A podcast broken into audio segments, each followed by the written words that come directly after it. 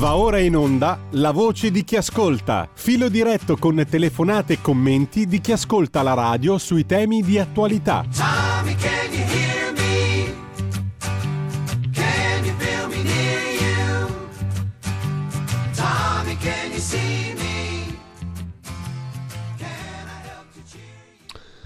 Eccoci qua, buongiorno di nuovo a tutti coloro che sono all'ascolto da Giulio Cainarca. Eh, approfittiamo quest'oggi della nostra rubrica La voce di chi ascolta appunto per concludere in realtà un viaggio parziale, per quanto abbia occupato più di una puntata, all'interno del libro che vi consiglio di leggere di Edoardo Montolli, I diari di Falcone, le verità nascoste nelle agende elettroniche del giudice che è uscito per chiare lettere, che trovate ancora a disposizione, è uscito nel 2018 in prima edizione. Ebbene, un libro fondamentale per far sì che il trentennale della strage di Capaci non cada inutilmente, ma sia arricchito da notizie, da fatti, da documentazione e anche da punti di domanda che susseguono a queste notizie, a questi fatti, a questa documentazione.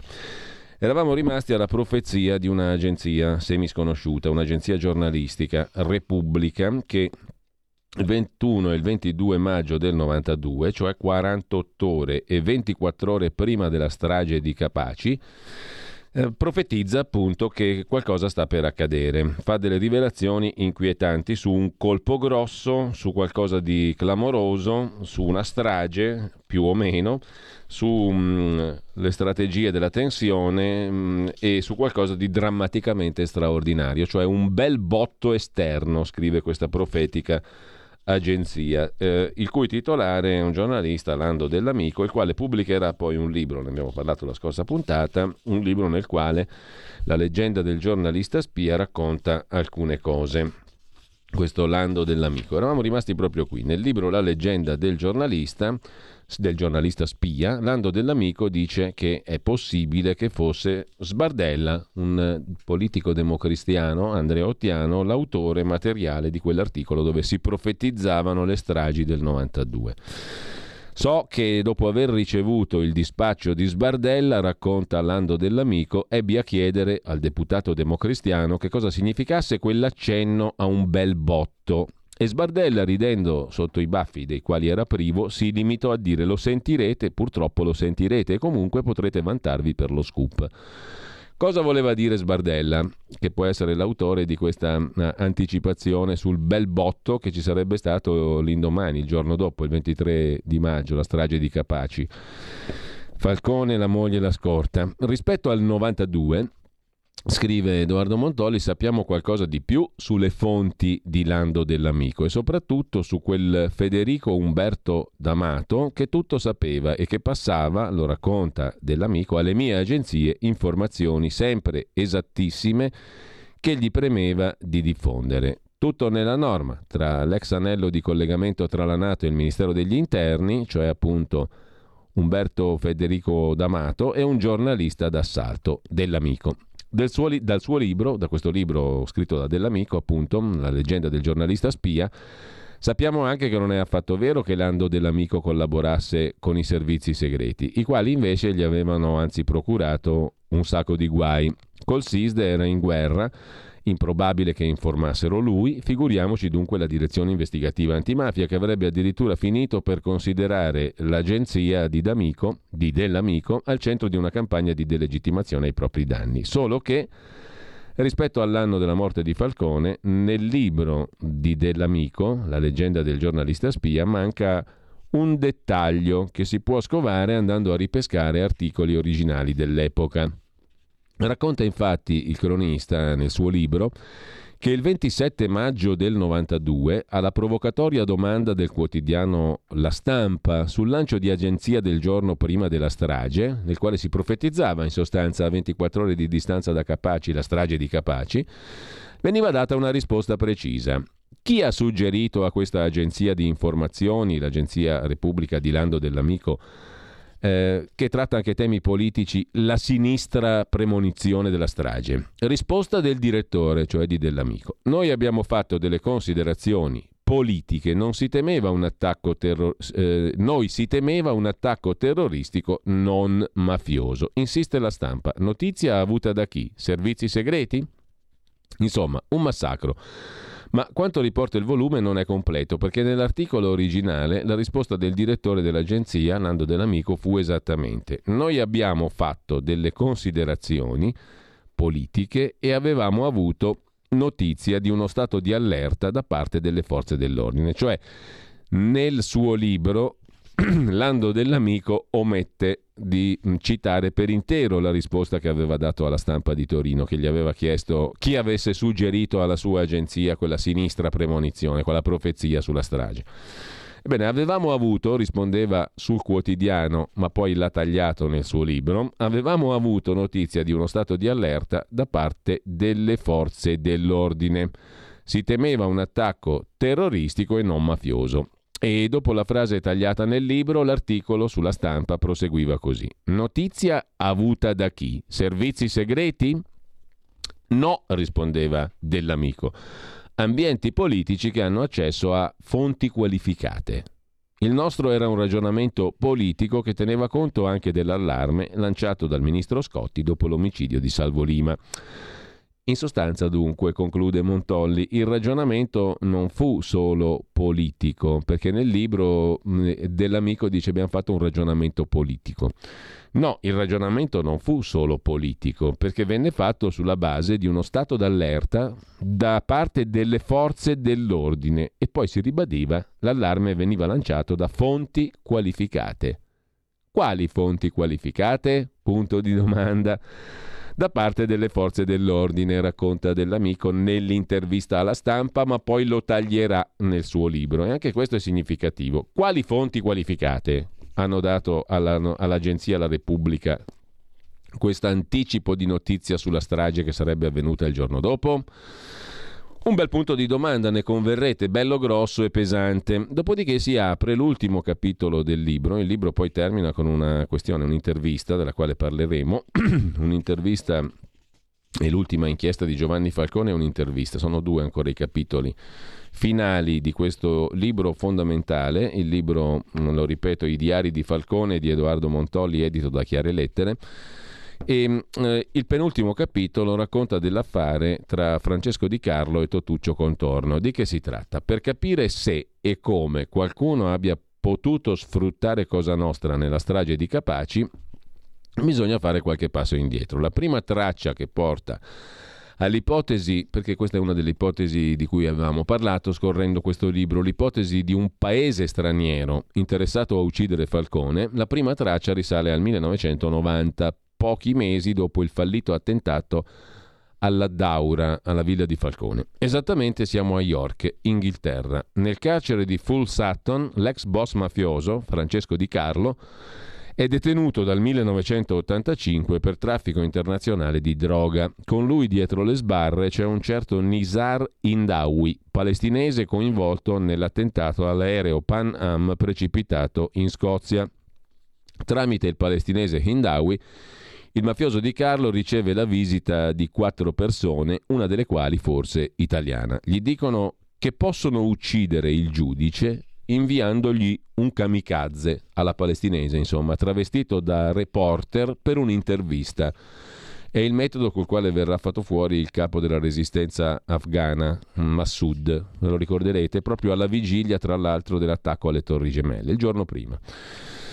Allora, eh, gli dicono a um, questo mafioso in carcere alla, in, quel di, in, quel della Gran Bretagna, a Full Sutton, a York, in Inghilterra, al um, mafioso Francesco Di Carlo, ex boss mafioso, gli dicono tramite Hindawi, riceve la visita di quattro persone, una forse italiana, e questi quattro gli dicono Caro Di Carlo, possiamo uccidere Falcone inviandogli un kamikaze, travestito da reporter per un'intervista.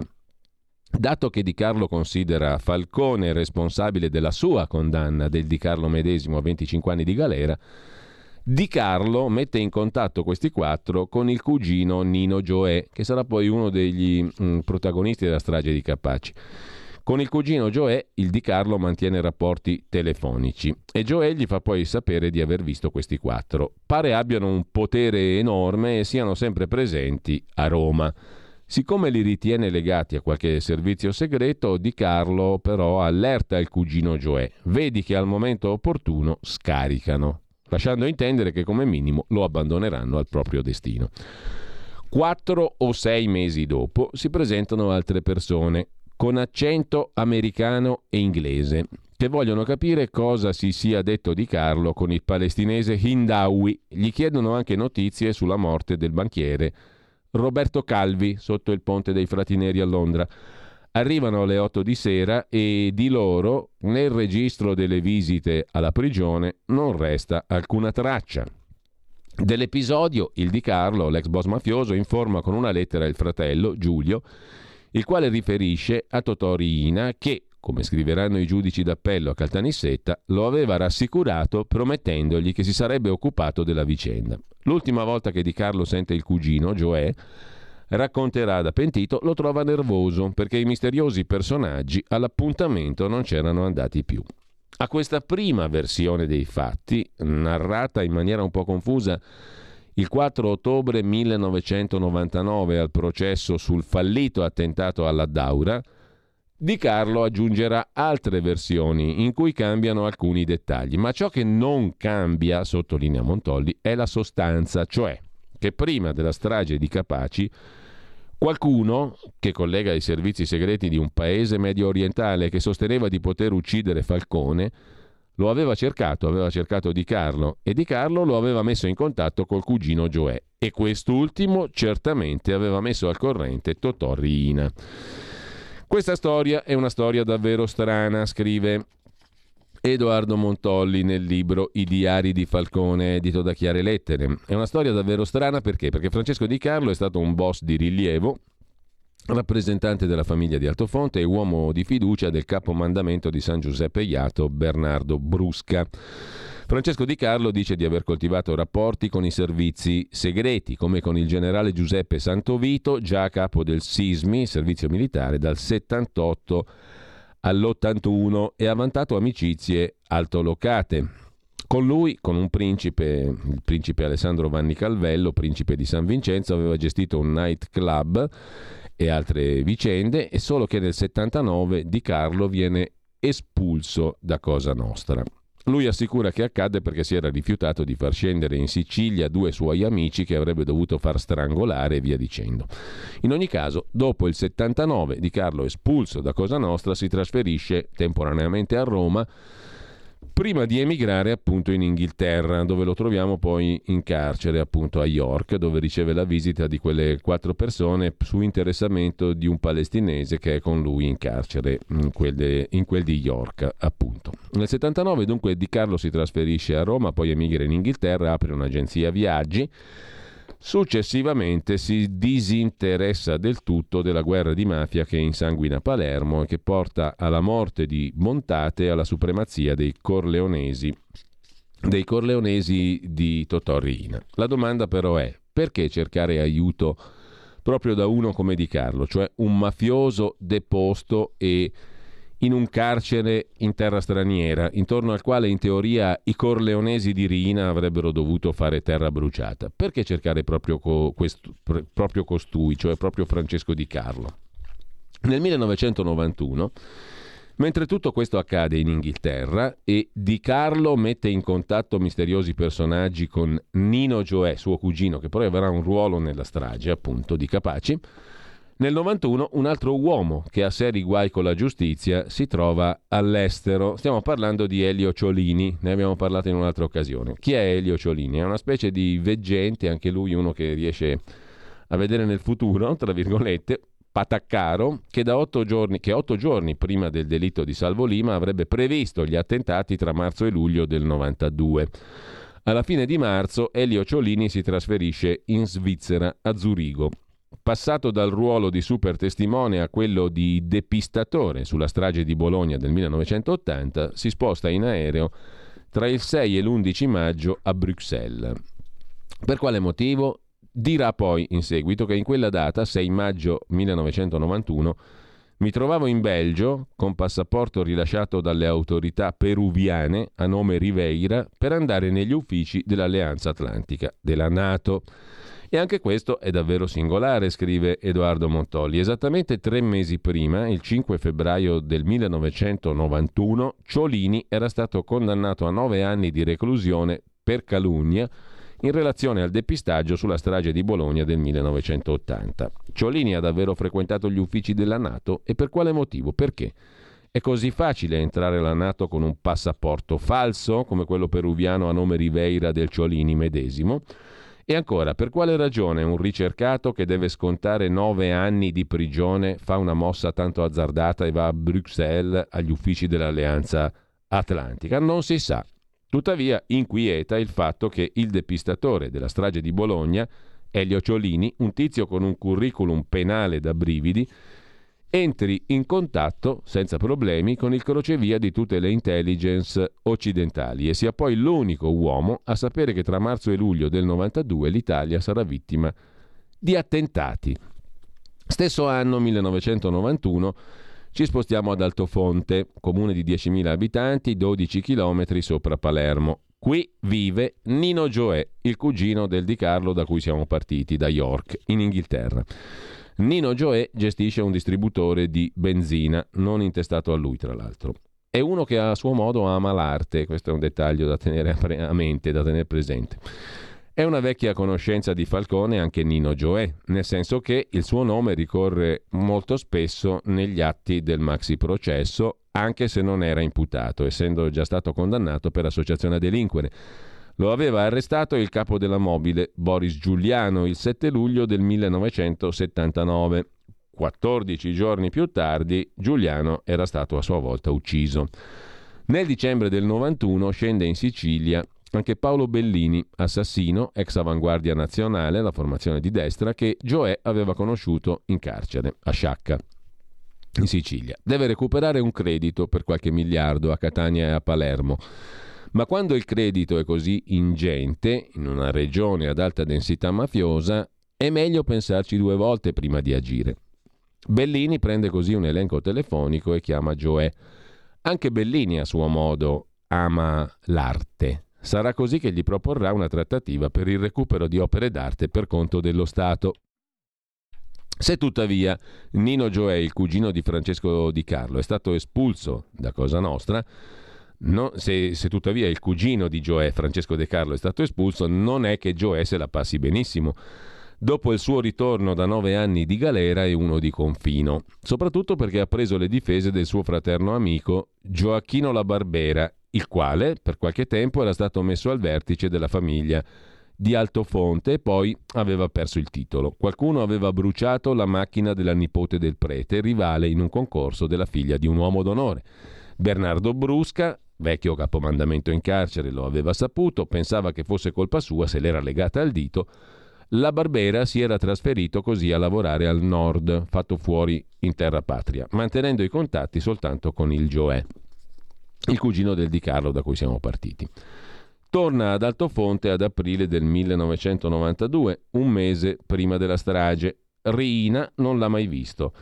Anche Salvatore Cancemi, Raffaele Ganci e Mimmo Ganci, che sono le vedette della strage di Capaci, li incontra in un'unica circostanza. Ma è lui, la Barbera, che avrà il delicatissimo compito di seguire il corteo delle auto di Capaci. Insomma, ci racconta Edoardo Montolli nel suo libro, qui stiamo avendo a che fare con personaggi tutti un po' ai margini della mafia di quel tempo. Come mai vengono messi in mezzo proprio costoro?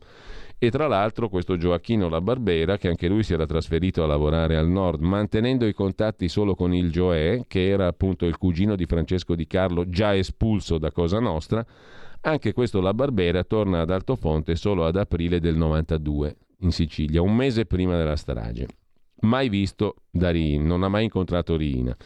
E anche gli altri tre, le vedette della strage, sono stati incontrati dal capo dei capi una volta sola, ma è comunque a Gioacchino La Barbera che verrà dato il delicatissimo compito di seguire il corteo delle auto di Capaci.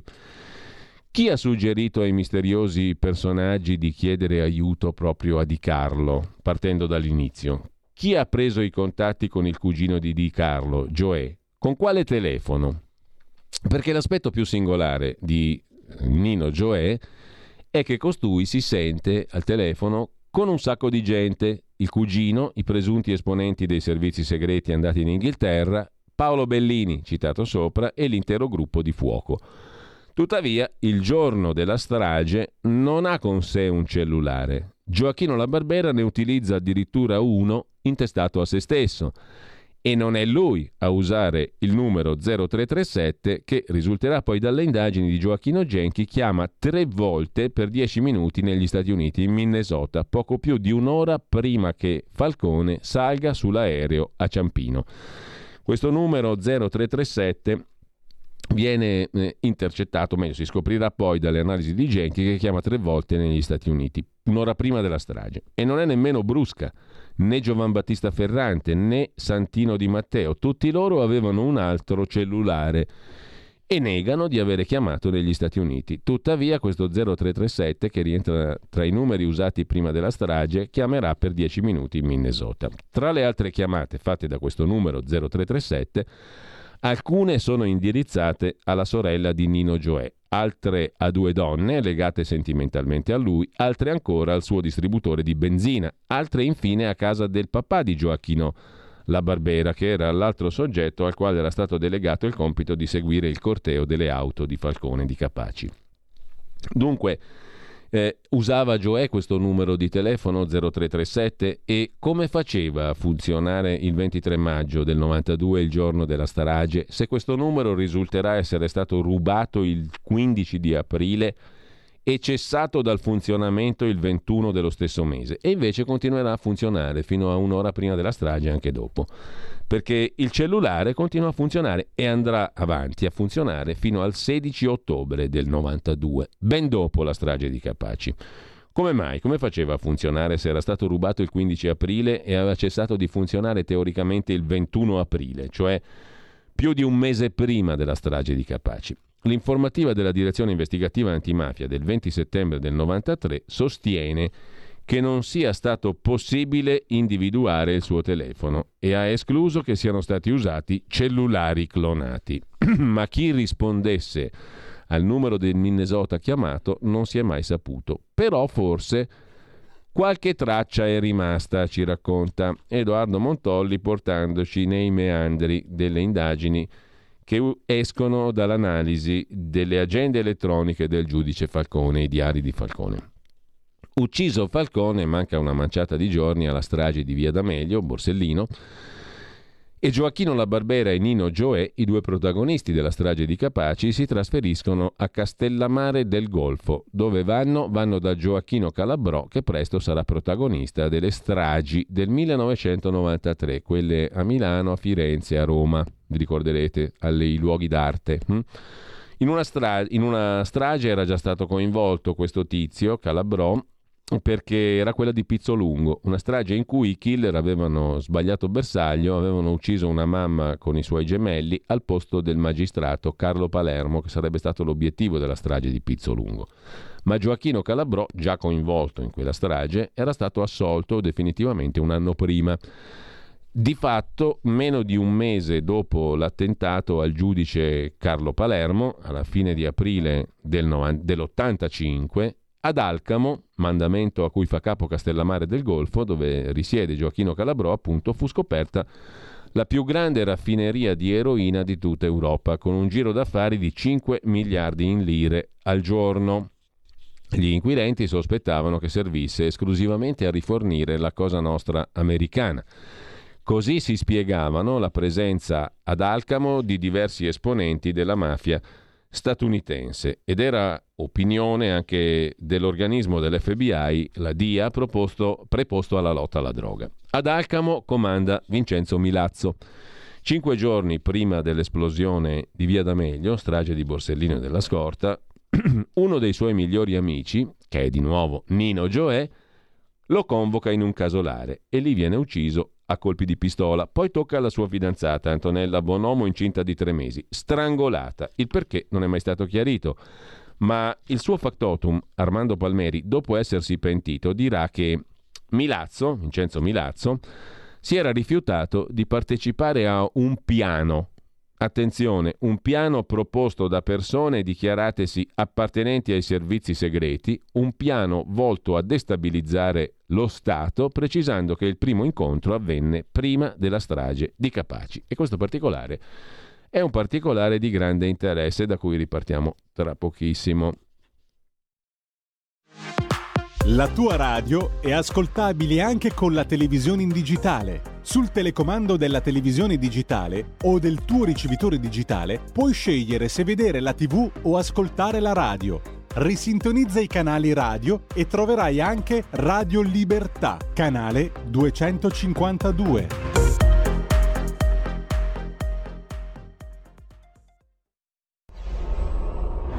Radio Libertà. Veniamo da una lunga storia e andiamo incontro al futuro con spirito libero per ascoltare tutti e per dare voce a tutti.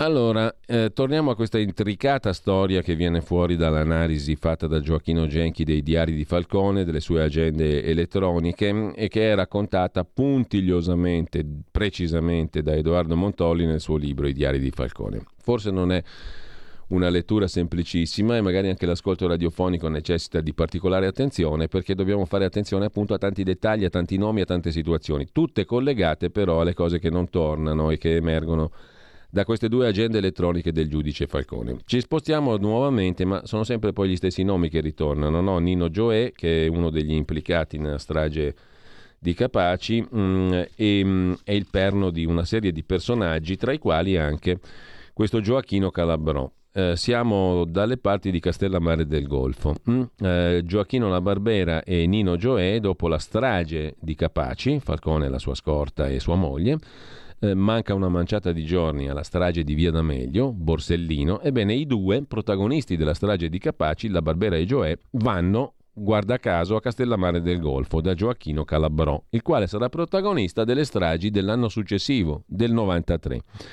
ed era già stato coinvolto, poi assolto, nella strage mancata al giudice Carlo Palermo, dove avevano perso la vita una madre e i suoi gemellini al posto del giudice.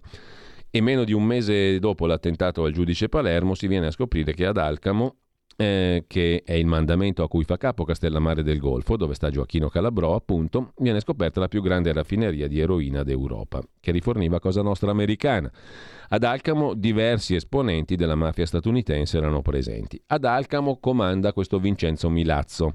Eh, attenzione, ad Alcamo, mh, anzi a Castellammare del Golfo, si recano, e, ehm, Alcamo è il mandamento a cui fa capo Castellammare del Golfo, eh, si recano lì la Barbera e Gioè, i due della strage di Capaci, diciamo così. Ad Alcamo comanda Vincenzo Milazzo che viene fatto fuori. Viene fatto fuori perché, eh, e si scopre anzi, che mh, a Milazzo, Milazzo si era rifiutato, lo racconterà il suo factotum, il suo uomo di riferimento, racconterà che Milazzo, che è stato ucciso, si era rifiutato poco prima di partecipare a un piano proposto da persone che si erano dichiarate appartenenti ai servizi segreti per destabilizzare lo Stato e racconterà il factotum di Milazzo che il primo incontro avvenne prima della strage di Capaci. Insomma, si viene a sapere che qualcuno aveva parlato ai mafiosi di un piano destabilizzante prima del 23 maggio, cioè del giorno della strage di Capaci. Questo almeno ad Alcamo sicuramente, in provincia di Trapani.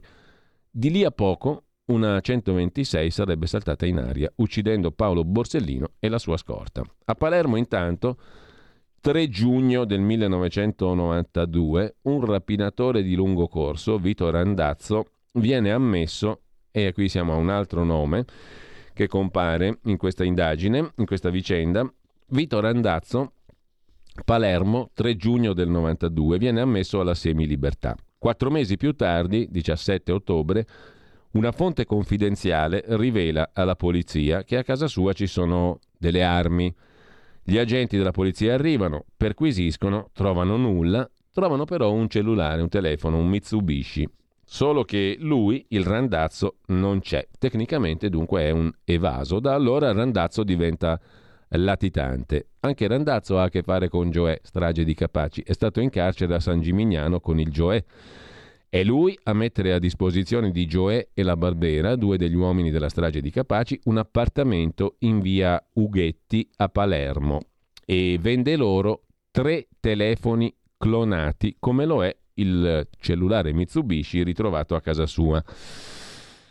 Il cellulare Mitsubishi ritrovato a casa di Vito Randazzo. Un quarto, la coppia lo ha già preso, un quarto telefono, da Gaspare Mione, trafficante di droga e armi proveniente dall'ex Jugoslavia, anche lui originario di Castellammare del Golfo ma che vive a Teramo.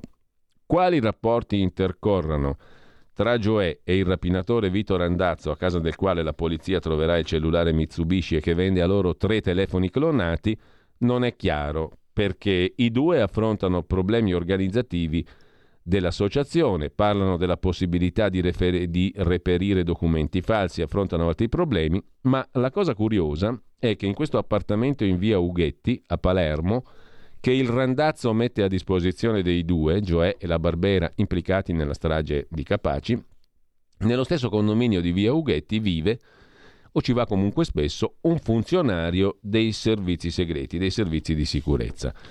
Quando gli inquirenti scoprono questo covo di via Ughetti 17 a Palermo, riescono a intercettarlo per 20 giorni. Gioè e la Barbera finiscono poi in manette. Tra le cose che sequestrano ci sono due foto, una di Bagarella e una di Di Matteo, che dovevano essere applicate su documenti falsi da un esperto del settore e ancora un'agendina della Camera dei Deputati griffata Nazareno Gabrielli e due cellulari e siamo a marzo del 93. E stiamo andando verso l'ultima inchiesta di Giovanni Falcone. Intanto Nino Gioè si impicca nel carcere di Rebibbia il giorno dopo le stragi del luglio 93, quelle della famosa estate del 93 Milano, Firenze e Roma. Secondo Santino Di Matteo, Gioè aveva dato la sua disponibilità a collaborare. Solo a lui venivano concessi colloqui e gli veniva servito pesce ai pasti. Ricorderà di avergli detto, sospettoso, ma che stai facendo? Stessa opinione l'ha il giornalista Maurizio Torrealta che ritiene che Gioè sia stato ucciso. A suo giudizio, tecnicamente non sarebbe stato possibile impiccarsi alla grata della sua cella perché avrebbe toccato coi piedi il tavolino sottostante. Comunque Nino Gioè è trovato impiccato nel carcere di Rebibbia. Il commissario Gioacchino Genchi intanto ha lasciato le indagini sulle stragi del 92 da un anno e mezzo e lavora come consulente della Procura di Palermo riceve l'incarico dai pubblici ministeri Pignatone e Lovoi di analizzare i famosi cellulari di Gioè e la Barbera ritrovati in via Ughetti a Palermo, in quello stabile dove ci va anche spesso il funzionario dei servizi segreti di cui dicevamo prima, che è quell'appartamento che è stato messo a disposizione dei due da Vito Randazzo che vende ai due anche appunto i tre telefoni clonati e, una, e viene ritrovato a casa del Randazzo un altro cellulare Mitsubishi. Ebbene, eh, Gioacchino Genchi viene incaricato dai PM Pignatone e Lovoi di analizzare questi cellulari di Gioela Barbera ritrovati in via Ughetti a Palermo. Attraverso alcune consulenze ha scoperto come la criminalità sia stata capace di utilizzare la clonazione statica e quella dinamica dei cellulari. Sono particolari sistemi di frode che hanno consentito ai malviventi di comunicare senza lasciare traccia o quasi. I cellulari dell'epoca si chiamano e-tax e funzionano con un sistema consolidato. In poche parole, devono corrispondere il numero seriale del telefonino, chiamato EPROM, e il numero telefonico.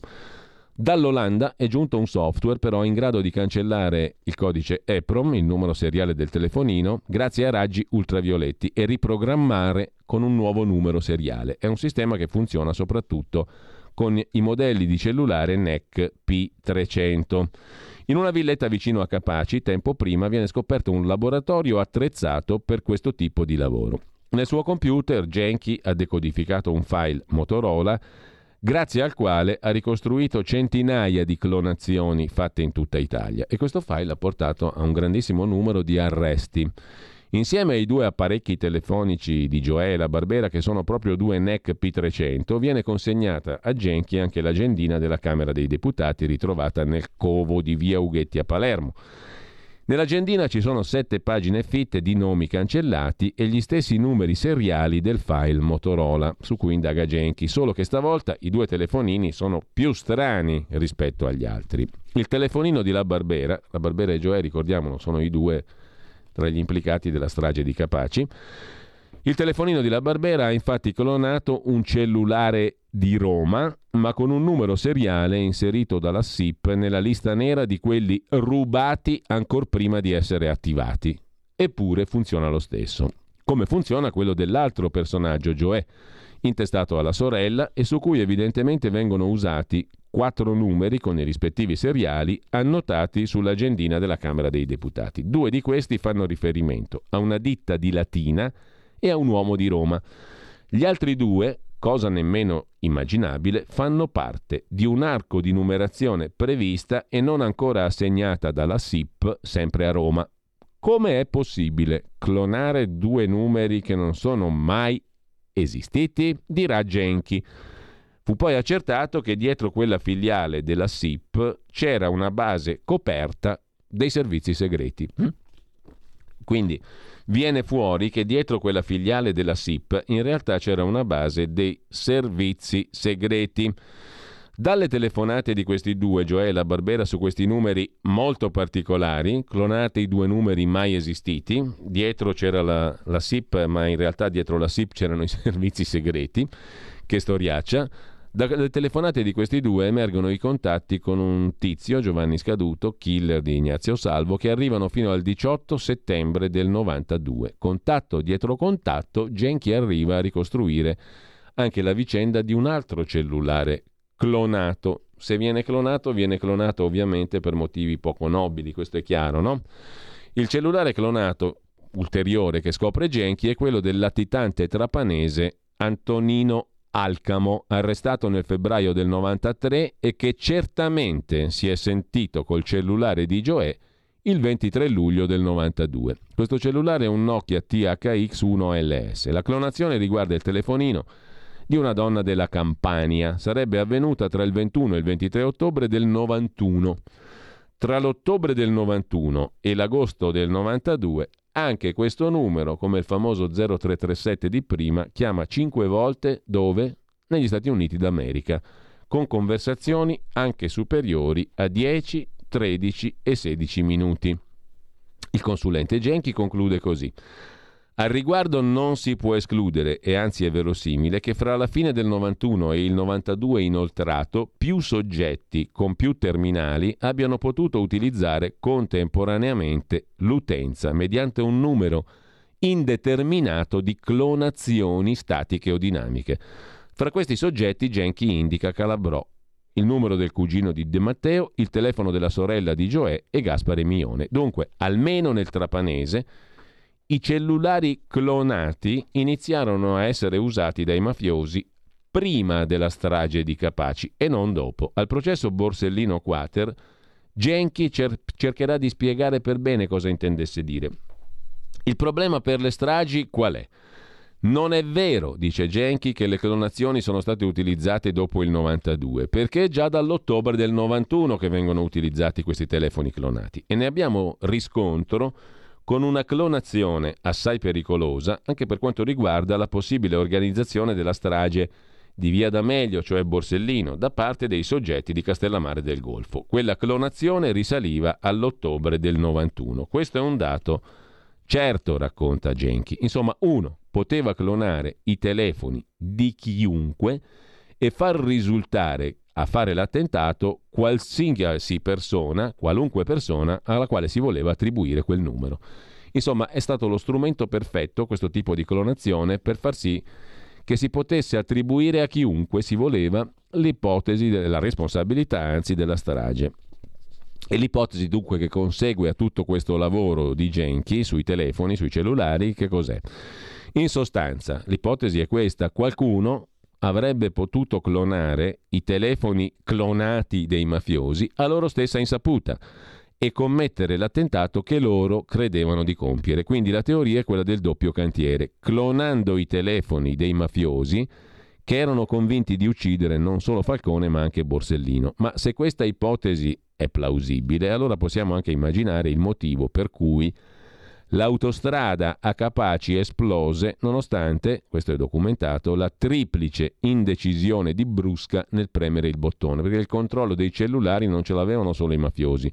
Dietro il comando di mafiosi, quasi tutti di secondo piano e che lavoravano insieme per la prima volta, cioè un gruppo, se vogliamo definirlo così, un po' improvvisato, poteva esserci qualcuno decisamente più preparato sia tecnologicamente che militarmente, qualcuno che sapeva come e quando far esplodere gli ordigni attraverso quei telefoni clonati e straclonati in quel modo particolare.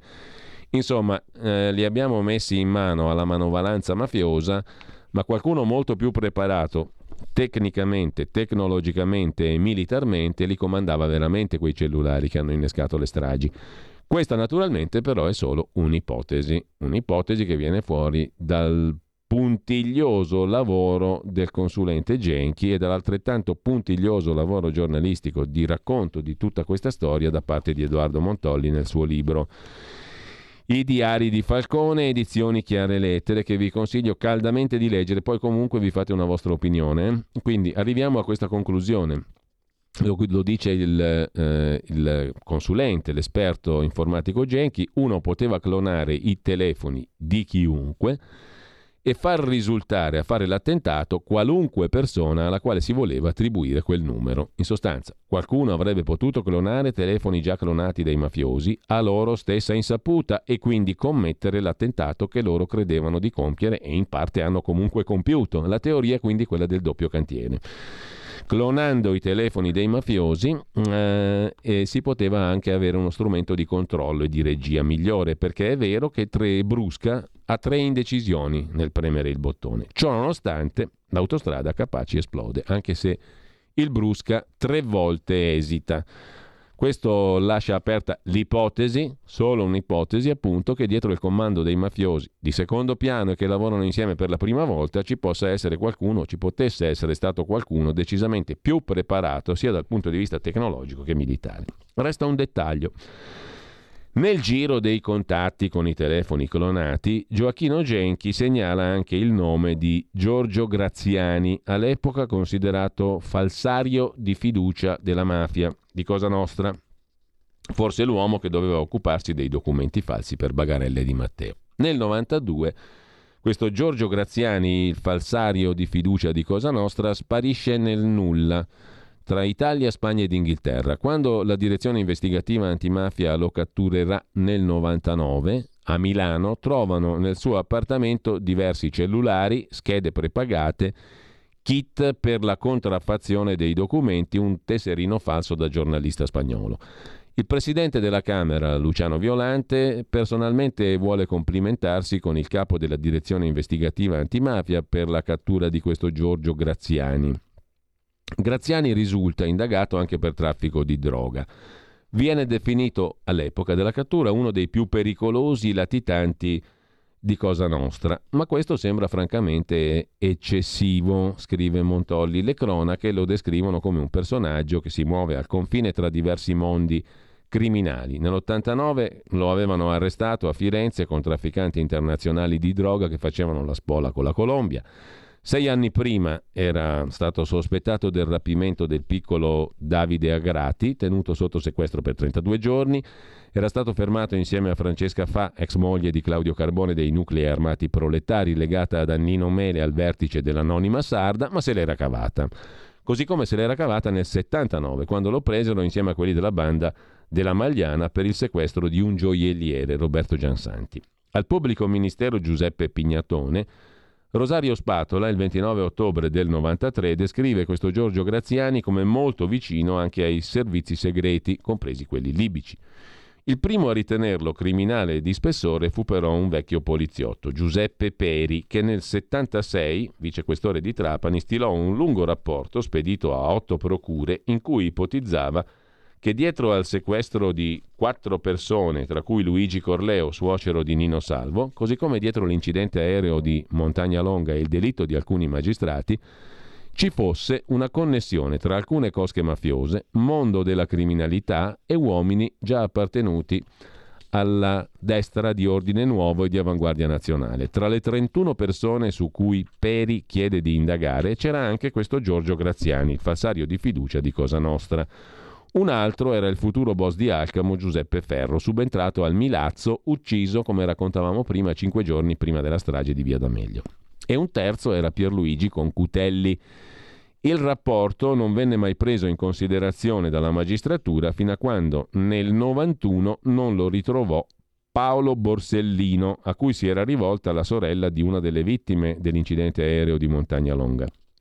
Ironia della sorte, questa pista dell'eversione nera fu anche quella seguita da Giovanni Falcone nel suo ultimo atto a Palermo per il delitto di Pier Santi Mattarella, il fratello dell'attuale capo dello Stato, una pista che sarebbe poi stata abbandonata dai successivi inquirenti che invece puntarono tutto su Cosa Nostra. Si trattava evidentemente di suggestioni, conclude Montolli a questo punto, come probabilmente è solo suggestione il fatto che ogni volta che si analizzano le azzeccatissime profezie sulle stragi, si incappi nella Nato o nell'FBI. Come è rimasta suggestione, una connessione tra l'eversione nera e l'atlantismo, l'ambiente NATO FBI. Tuttavia, le consulenze di Gioacchino Genchi sui telefoni clonati in mano ai mafiosi del Trapanese fin dal 1991 e collegate ai telefoni di Gioela Barbera, strage di Capaci, queste consulenze non sono mai entrate nelle indagini sulle stragi, eppure un certo interesse ce l'hanno e come, no? Le consulenze di Genchi parlano di telefoni clonati che i mafiosi del Trapanese maneggiano fin dal 91 e sono collegati ai telefoni di due degli stragisti di Capaci, Gioela Barbera. Ebbene, queste consulenze non entrano nelle indagini sulle stragi e Incredibile, altra cosa che risulta incredibile, nessuno ancora oggi sa, ne abbiamo parlato nelle precedenti puntate, cosa fece Falcone dal 28 aprile al primo maggio del 92. I suoi cellulari erano muti in quei giorni e lui sulla sua agenda, una delle sue agende, la Casio, aveva scritto per quattro giorni Washington, Stati Uniti.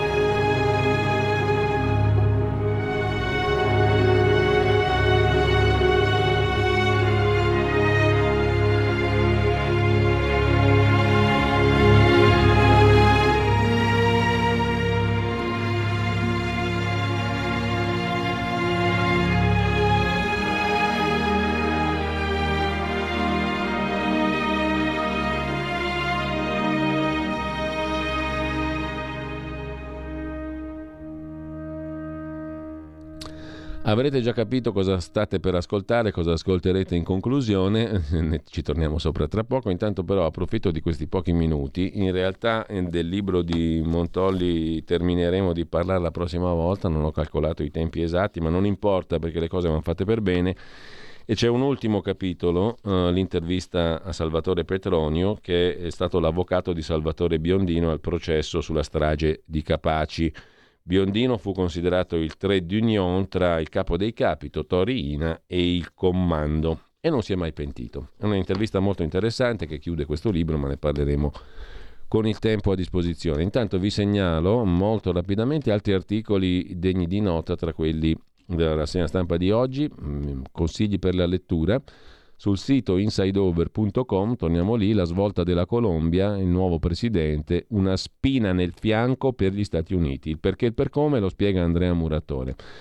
Invece mm, l'agenzia, o meglio, il settimanale Tempi, chiedo scusa, ci offre un altro punto di vista sulla Colombia socialista di Petro, che piace alla Cina e appunto preoccupa gli Stati Uniti. Il vento di vittoria um, che soffia da sinistra in America Latina ha investito anche la Colombia viene meno in regione un contrappeso fondamentale ai disastri della rivoluzione bolivariana venezuelana. Sul quotidiano Domani c'è un articolo invece a pagina 7 che racconta di una figura, quella dell'avvocato statunitense Steven Donziger, il quale ha sfidato da solo le aziende del petrolio. Dal 1993 l'avvocato Donziger ha cercato di far pagare a Texaco e Chevron i danni causati in Amazzonia. Le aziende gli hanno scatenato contro decine di avvocati, mentre vi segnalo dal sito truenumbers.it il fatto che in Europa esistano oltre mille chilometri di muri antiprofughi, il conto delle barriere antimigranti in tutto il mondo. Adesso arriva anche il muro polacco. A proposito di politica estera, sul sito asianews.it Un bell'articolo sul Cox Bazar in Bangladesh raccoglie migliaia e migliaia di rifugiati rohingya birmani che chiedono di tornare a casa loro. Vogliono fare ritorno nello stato birmano di Rakhine, da dove sono fuggiti nel 2017 per le violenze dell'esercito birmano. Si sentono dimenticati dalla comunità internazionale, invocano l'intervento dell'ONU. In quel campo lì sono arrivati fino a un milione di persone, più di 900.000, adesso sarebbero 730.000 persone, profughi musulmani rohingya. Non ci sono progressi sulla questione del rimpatrio in quelle che sono le loro terre, tuttavia. Per la pagina economica, invece, Prima Comunicazione si occupa di Telecom, Vivendi ha valutato la rete Telecom 31 miliardi di euro e 10 miliardi di debito, però questo fa riflettere perché fu privatizzata per due noccioline, regalata agli Agnelli e poi a tutti gli altri big dell'economia italiana, da Pirelli, Telecom, Trocchetti Provera, ehm, Olivetti, mh, la, mh, i Colaninno, tutti ci sono passati come sapete sulla Telecom, privatizzata a 4 lire, eh, adesso solo la rete è valutata da Vivendi 31 miliardi, 10 miliardi di debito per carità, però i numeri sono significativi. Sul fatto quotidiano c'è da segnalare e poi ci fermiamo, la Commissione europea che vuole dimezzare l'uso dei pesticidi, delle sostanze nocive, con limiti per ogni Stato. Molti Stati però si oppongono. Il fatto accusa anche l'Italia di essersi opposta alla riforma. A Bruxelles battaglia sui pesticidi nei campi. Del meridione e del PNRR ha parlato invece il governatore di Banca Italia Ignazio Visco. Per la questione meridionale sempiterna usiamo i soldi del PNRR mentre sono sempre di più, e questo lo scrive domani, i lavoratori che rischiano una pensione da fame per il sistema contributivo attuale. Udite udite, in Amazon e Apple sono arrivati i sindacati nella mh, sviluppatissima America negli Stati Uniti all'interno delle grandi aziende tecnologiche di questi super colossi da Apple in giù iniziano a formarsi organizzazioni interne di rappresentanza dei lavoratori. Poi uno dice Cina, eh? più o meno tra Cina e Silicon Valley non c'è molta differenza. Invece in Carrefour c'è un algoritmo che sceglie i prodotti per te. Ci rallegriamo di questo, ci salutiamo, andiamo ad ascoltare il brano musicale che avete iniziato ad ascoltare prima che è celeberrimo e c'è super celeberrimo Don't Cry For Me Argentina dal musical Evita di Andrew Lloyd Webber e Tim Rice che debuttava oggi il 21 giugno del 1978 a Londra. Buon ascolto e non perdetevi gli ospiti che vi ho già illustrato prima della puntata di Oltre la pagina, tra poco con Pierluigi Pellegrini. When I try to explain how I feel, that I still need your love after all that I've done, you won't believe me. All you will see is a girl you once knew, although she's dressed up to the nines at sixes and sevens with you. I had to let it happen. I had to change. Couldn't stay all my life down at here. Looking out of the window, staying out of the sun. So